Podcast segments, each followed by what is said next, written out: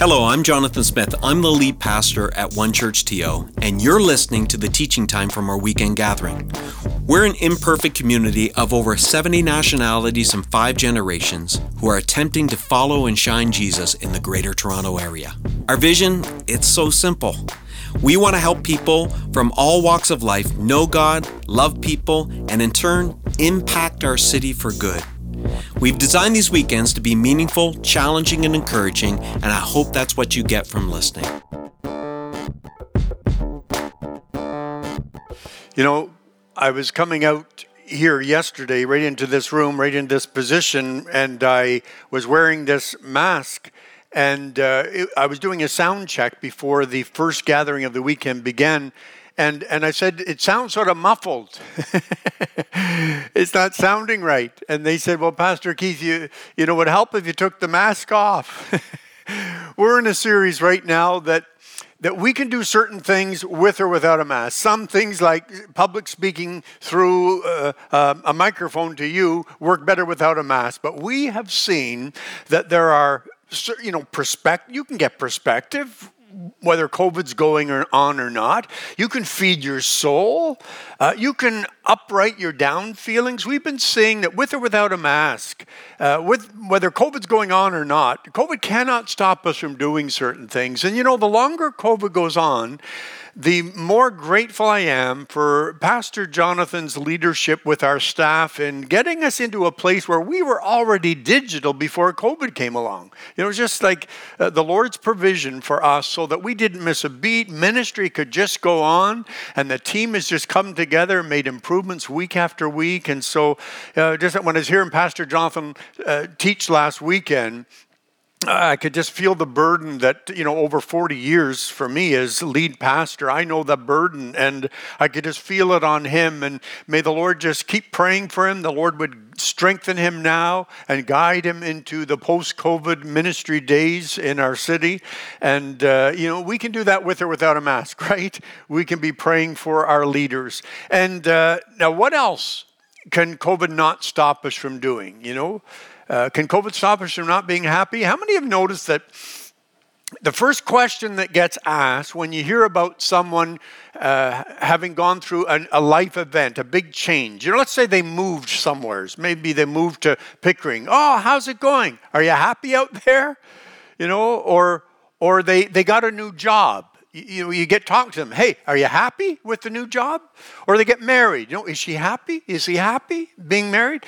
Um, retirement can come along. People say, Are you happy in your retirement? You know, why is happy the measuring stick that we use? You know, it goes all the way back to Aristotle before Jesus even. He said happiness is the highest good, and Western civilization has just, just been immersed in that philosophy right into the US Constitution where it's the pursuit of happiness. But here's the thing happiness will only get you so far.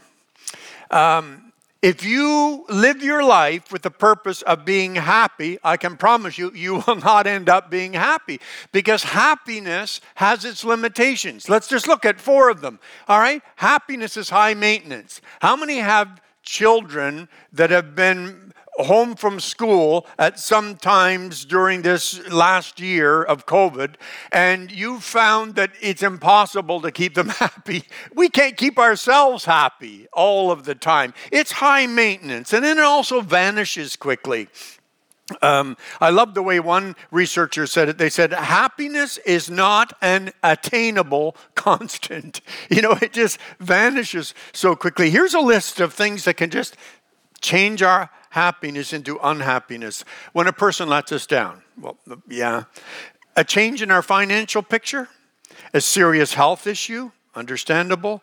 Um, disappointment when a plan that we have falls through and even a change in weather they said. You just make, and then how many have noticed this that sometimes you arrive at a point where you've achieved what you've been striving for and you get there and you enjoy it for a few days and then you realize but i'm still not happy still haven't found what i'm looking for. So it vanishes quickly it's high maintenance and then third it's dependent. Happiness is dependent on circumstances and people. Here's the way another person said it. They said happiness depends on happenings.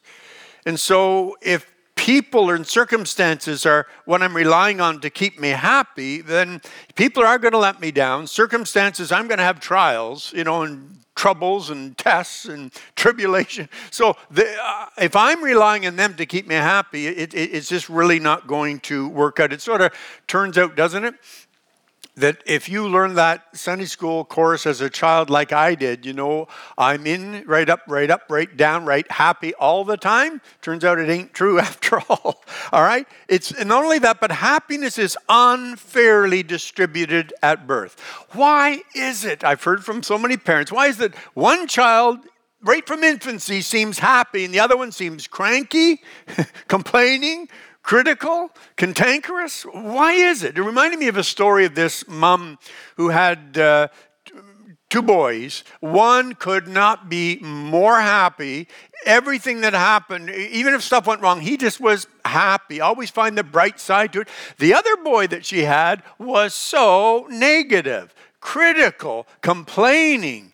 It just, nothing would make him happy. And it was just, you know, these two extremes were just causing her a lot of stress. So she went for counseling, and the counselor said, I'll tell you what to do. The boy that's unhappy, put him in a room filled with every kind of toy imaginable. Put him in with all kinds of toys. And then the one that's just chronic happy, put him in a room with horse manure.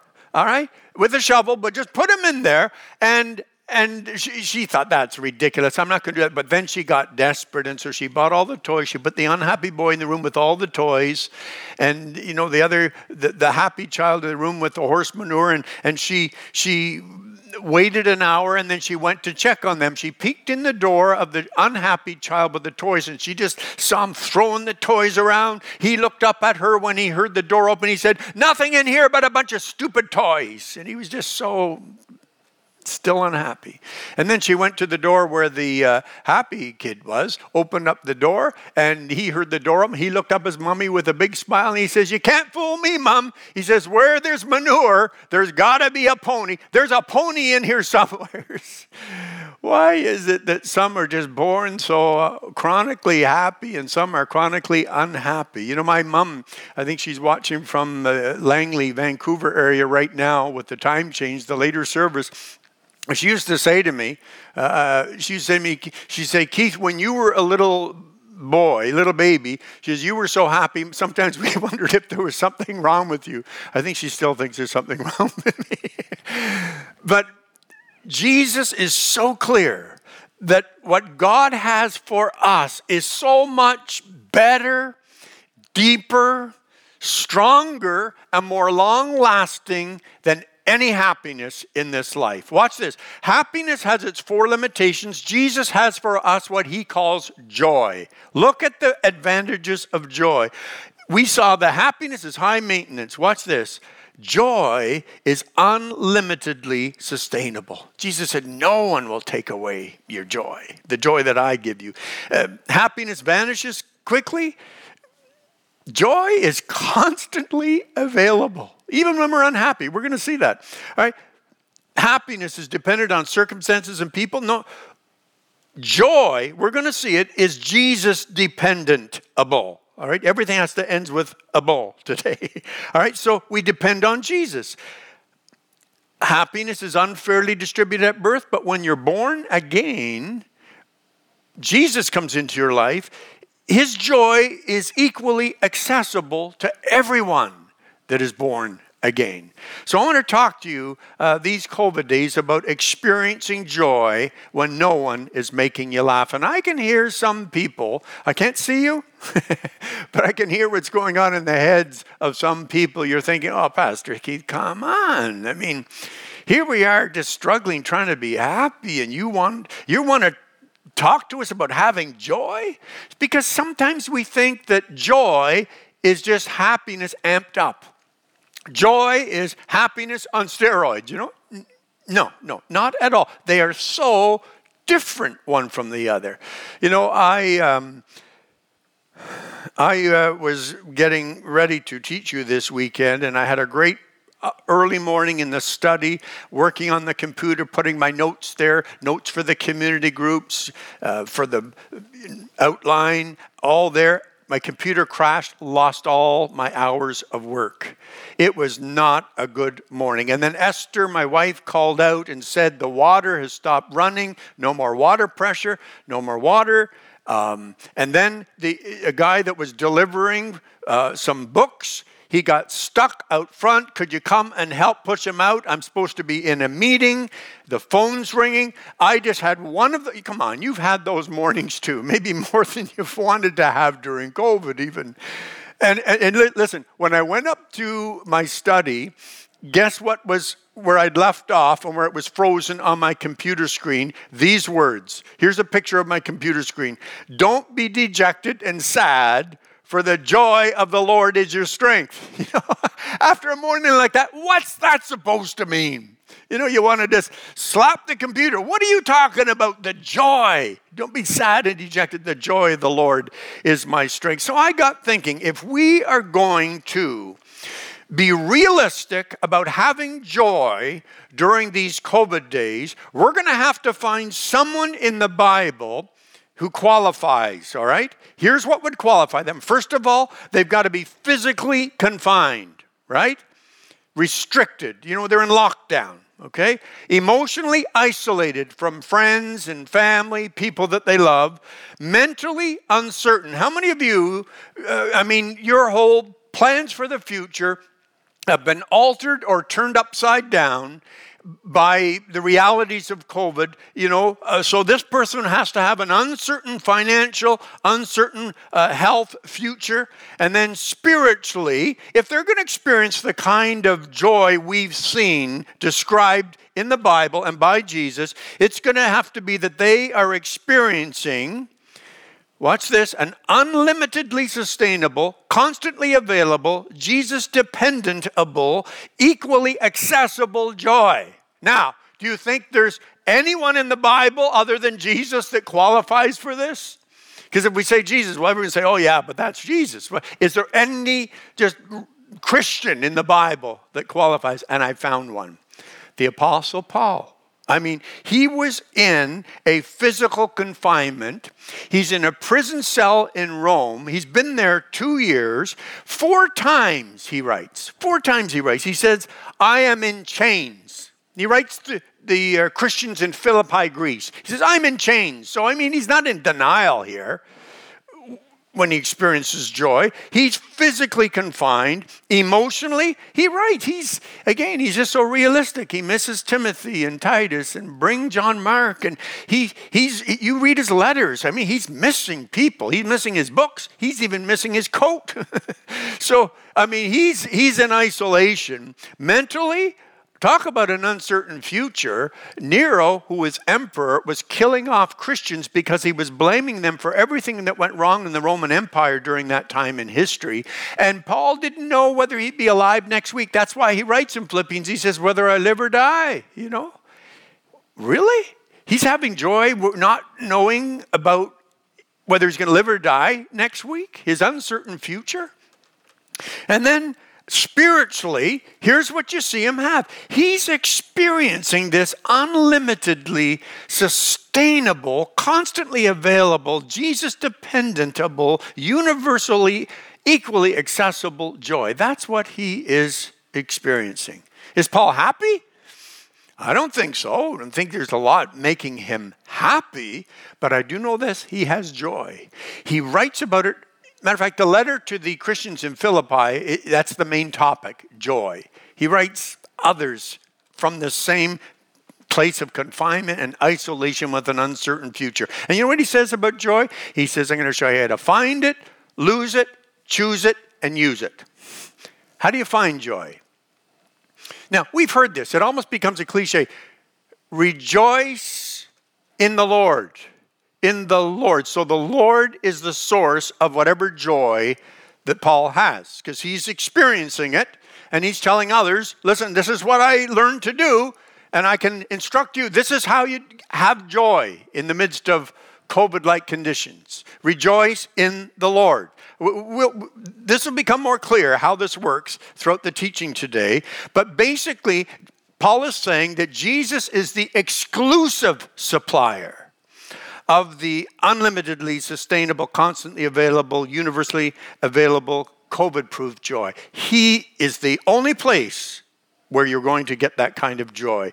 And it's independent. See, he's saying, watch this, he's saying, I have more joy in this place of confinement, restriction, and isolation with an uncertain future than I would have if I was, you know, sipping espresso up the road at the Coliseum at some Italian cafe. Because one's happiness, but he, he's got something, something bigger and deeper. Uh, something less trivial than happiness. He's got something less fickle. He's got something substantial. He has joy. Uh, the key is the source of joy. You know, watch this. People, if people are, you try and make them the source of your joy, they don't have what it takes. People can add to your joy, but they don't have what it takes to be your source of joy. Now you see this with Paul, all right? He writes in this letter about joy, but he says this I rejoiced greatly in the Lord. So his source is in the Lord, but then he says that at last you renewed your concern for me. What happened is they, you can read about it in the letter, they sent some financial support for Paul and he so appreciated it. But his rejoicing is in the Lord. See, people can add to your joy, but they don't have what it takes to be the source of your joy. Circumstances are exactly the same. He, Paul gets these gifts. That's a change in his circumstances. Circumstances can amplify your joy, but they don't have what it takes to be your source of joy. Your joy is in the Lord. All right? That's all we're trying to establish here is he is our source. Listen, how many of you, I know a lot of you, hundreds of you over the years have gone with our church on a team to help people in another country, often a poor country, and we've done, you know, medical help and orphanage help, and we built stuff, and we've uh, taught leaders and children. I mean, we've just done so many things. And if there are two things that I had to narrow it down to that I hear back most commonly from people that return back to Canada, it's this. Number one, I went to give to these people. I feel like I've been given so much more. I went to help. I just think they gave me a whole new perspective on life, the joy that I have because I gave and I went and helped other people in need. And then, secondly, I hear this. I remember Eli Hugh Clark, one of our elders, was on a trip and he came back and he said, as so many have said to me, you know, they have such little of what material things that we look to for happiness. They don't even have them, and yet they have such joy. I remember someone else said, We gathered on the weekend, and they had such little in their church, even available to them, and yet they had such joy in Jesus because the source of joy is Jesus. All you have to do is have Jesus in your life in order to have joy, all right? So, but you can lose it. You say, Can a Christian lose their joy? Oh, yeah. Let me give you three examples. They can get OCD. What's that? That's obsessive comparison disorder. That's when, watch this now, I had to write it down. It's that, it's the common condition where you find what you think of yourself by thinking about what you think others think of you. You know, you go on social media and you say, "Oh, look at them! Look at that! What they have!" And you compare yourself and you put yourself down. And you know, look at look at how thin she is. Look at the pipes on that guy. Look at the job they have. Look at the success that they're parading. You know, and we and we just compare ourselves. Uh, I'll never forget this. Um, speaker that we had in Edmonton when I was pastoring there, and she said that she said we wouldn't worry so much what people think of us if we knew how infrequently they did.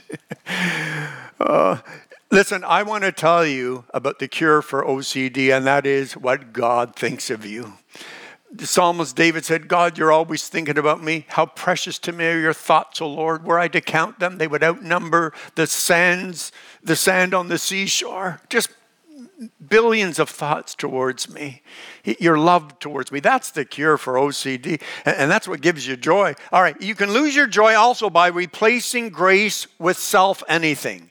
self promotion, self exaltation, self made beliefs, coming up with your own religion, what, picking and choosing what you want to believe, self striving. Paul writes to a church, and they're doing a lot of this kind of thing.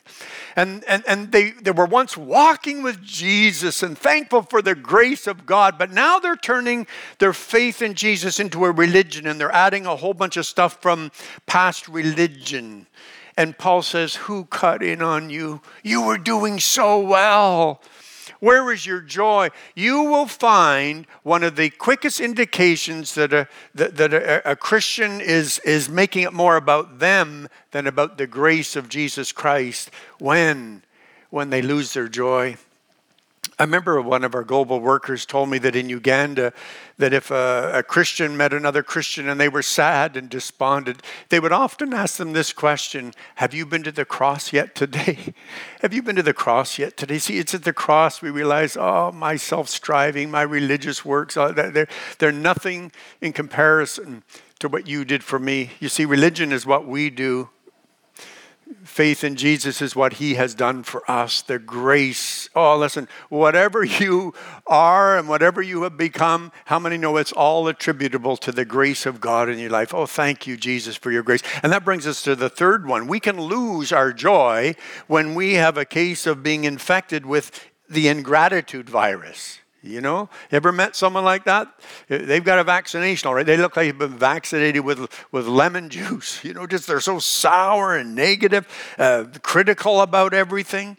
Uh, nothing will kill joy quicker than ingratitude. But watch this there's a, there's a silver lining there because nothing will get us out of a place of non joy quicker than just climbing up the ladder of gratitude. Gratitude's a critical, essential, necessary part of my day, my prayer life. To, to pray, that's why praise is so powerful. You know, watch this now. Happiness is so different from joy. Watch this. Happiness reacts, joy transcends.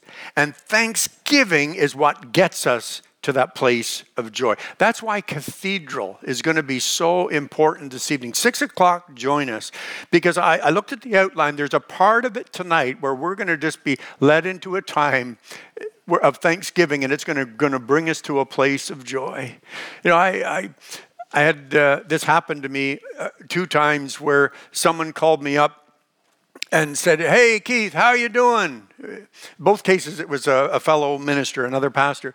Uh, hey Keith, how you doing? I said, "Oh, I have so much to be thankful for," because that's just it is a standard answer. I uh, and they and, they, and one guy said, "You always say that." The other one said, I knew you were going to say that. Why? Because you always say that. that. I said, That's because whatever's going wrong in my life or the church or people I love, I still have lots to be thankful for.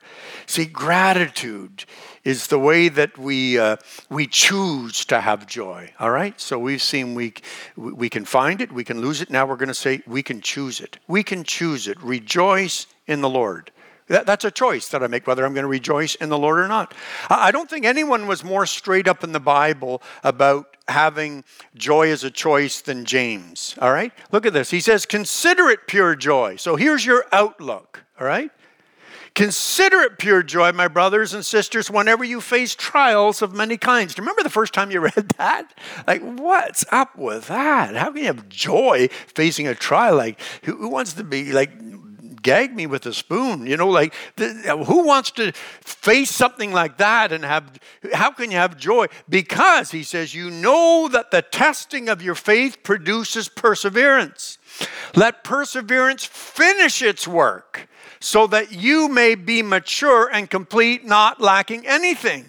So you look at the outcome of what this trial is going to produce, and you say, that's going to determine my outlook. That's why I can consider a trial pure joy. Listen, how many understand that whatever you're going through right now is just that, whatever you're going through right now? But if you persevere, if you trust the Lord through it and you thank Him through it and you, and you allow Him to be at work in your life, He's going to get you to a better place. He's going to bring you to a wonderful outcome. I love the way Pastor Timothy Keller from New York said it. He said, In the end, God will use even evil to do the opposite of what it was intended to do. So you know the outcome, so therefore you have this outlook. You know, we, we're taught outlook determines the outcome, attitude determines altitude.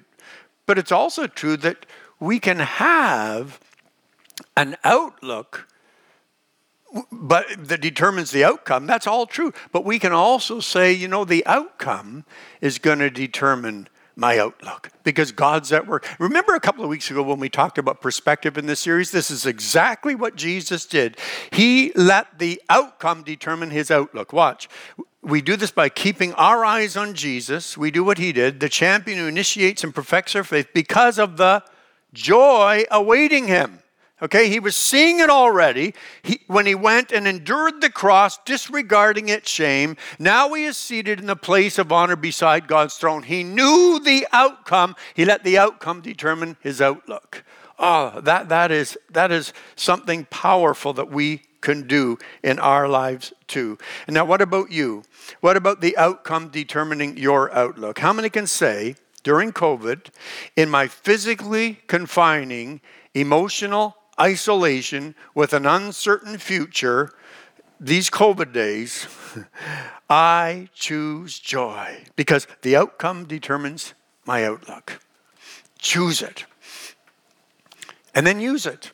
How did the Apostle Paul write some of our favorite verses. Matter of fact, when you when you go into your community groups this week, I've given you some of the favorite verses for us as Christians. You know, he who began a good work is going to carry it through to completion. Just the peace of God that passes all understanding. These were all written from Paul in the Roman jail cell to the Christians in Philippi. We have them from the book of Philippians. He, has got such joy. How did he do it? Because he's bringing joy to other people. He can't keep it from himself. That's how. The joy of the Lord is his strength. And he says that. He says, I can do all things through Christ who strengthens me. You know, uh, yesterday I woke up and I just found myself counting out the months to when I would be 64 and a half because that's how old my father was when he went to be with the Lord. Now, some of you have heard me talk about my father before, and um, my dad he told me I was his best friend. We built stuff together. We traveled together, canoe trips together. Uh, we, we, we were loving in the outdoors together. We just, there was a chemistry there. But he, he was a man of God. After giving his life to the Lord in his late teens, he was transformed by Jesus. He loved the Lord so much, lived for him. Matter of fact, even though he had a very uh, responsible, uh, rewarding position with, in the Royal Canadian Mounted Police, uh, place of overseeing a lot of people, he, he went into early retirement from the RCMP so that he could go with my mom and help people out, global workers, you know, go and help. And he paid his own way and mom's way. He just went and, and uh, well, then when he was 63, diagnosed with cancer, three surgeries later, he's getting ready to go be with the Lord. And um, the deacons in Ottawa, where I was pastoring, that I'm just said, you get out there and, be, and just stay with your dad during these these days. I'll, I'll, never stop being thankful for their their kindness and generosity. And I was, um, you know, taking my shift. My mother would take her shift. My sisters would take their shift. And one morning I was. Uh, waking up, I slept on the floor beside his hospital bed in Langley, British Columbia, and he had all of these tubes in him, you know, and uh, and I just see how we, when he people would come to visit, how he would just bring such joy to them. And yet he's, you know, under morphine and he's got uh, not able to eat. And it's just so, how can you have joy? And so I asked him one day, I said, Dad, I'm a pastor. I teach people this stuff all the time about how you, can have trial and you can have joy. I teach them, but Dad, how are you doing it? And I didn't know whether he would answer me because sometimes he would, you know, fall asleep or not hear what I was saying. But he, he did hear me and he says, Well, Keith, he said, when you face a trial, he says, I've learned that you just, you love him and you praise him and you trust him. And I thought, well, come on, I know that already. I've been telling people that for years. And then he continues, but Keith, he says, but then, he said, then there'll be another trial. Well, thanks for the good news, Dad. But he said, You know what you do? You love Him and you praise Him and you trust Him through that one. And he says, and then you know what, Keith? Then you'll be hit with another one. But you know what you do? I think I'm hearing it, Dad. I think I see a pattern here. You love Him, you praise Him, and you trust Him through that one. And I thought, thought he just sort of fallen asleep, and I, I, I he was turning over and I positioned him and I thought he'd fallen back asleep. And then I, I hear from the other side of the bed the voice say, and then you know what, Keith? There'll be another one, another trial. But you know what you do, Keith? You love him and you praise him and you trust him through that one. I think of that every time I go through it. I think I can't bear anymore. Sometimes I just think, well, Lord, I love you with all my heart, soul, mind, and strength. And I praise you. I thank you for the good that I do have. And I'm going to trust you with the outcome of this one, you know. The joy of the Lord can really, genuinely, authentically just like it was for the Apostle Paul and my dad, it can be your strength even when you have nothing to be happy about. Oh, how many are ready to just take what you're going through right now and just rejoice in the Lord, to choose to rejoice in Him? Lord, we do that right now. We do that now, and may it continue this week. May it uh, spill over into Cathedral tonight. May that just uh, reinforce it and uh, solidify it in our Christian experience, Lord. We pray as we gather together this evening. But right now, we choose to make you our source. We're not going to look at ourselves or circumstances or other people to be to us what you alone can be. We were made for you. In you we live and move and have our being, Lord. We rejoice in the God of our salvation. Rejoice in Jesus, what he's doing in our lives and what he's going to bring us into when we go to be with Him. We have so much to rejoice in when we rejoice in you, Lord. So strengthen your people as they rejoice in you. I pray this for each one of them in Jesus' name. Amen and amen. Love you. Thanks for listening. If you found this helpful, we hope you join us at one of our campuses if you're in the GTA for a weekend gathering. If you're listening from somewhere else in the world, we'd encourage you to join us at onechurch.to slash live. We believe everyone can be a part of what Jesus is doing both in our community and in our city. So if you'd like to connect with us at a deeper level, visit us at onechurch.to slash next steps. See you next time.